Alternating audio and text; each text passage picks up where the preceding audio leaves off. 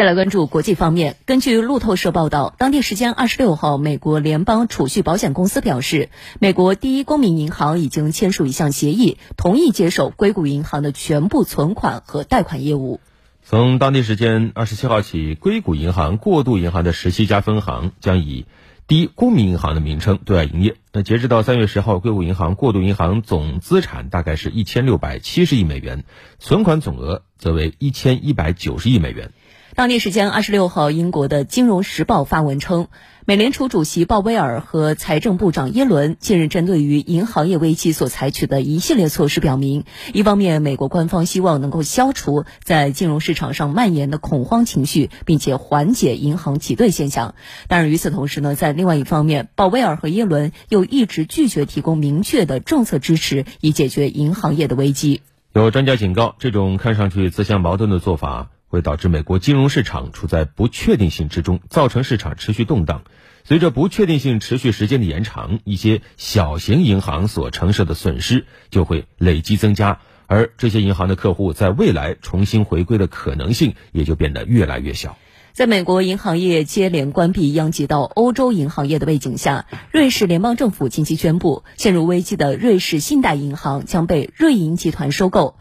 瑞士金融市场监管局主席阿姆施塔德二十六号表示，该机构呢正在考虑在瑞银集团收购瑞士信贷银行后，是否对于瑞信管理层进行处分。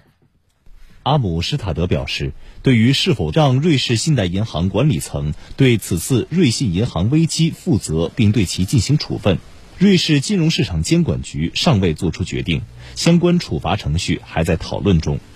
对此，瑞士信贷银行尚未作出回应。阿姆施塔德表示，瑞士金融市场监管局近年来已对瑞信进行了六次公开的执法程序。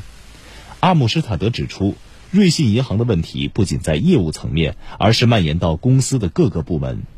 近年来，瑞信管理层的各种丑闻和错误的决策未能有效应对长期存在的风险。加上缺乏普遍的问责机制，让瑞信银行陷入了声誉和信心危机。此外，据彭博社的统计，为支持瑞银集团对瑞信的收购，瑞士国家银行计划提供一千亿瑞士法郎的流动性支持。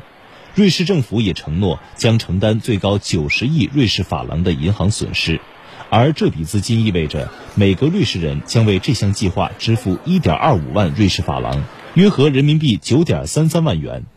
此外，加上瑞信银行近日宣布计划从瑞士中央银行借款最多五百亿瑞士法郎，这使得银行救助计划的总额达到了两千五百九十亿瑞士法郎，相当于瑞士二零二二年经济总产出的三分之一左右。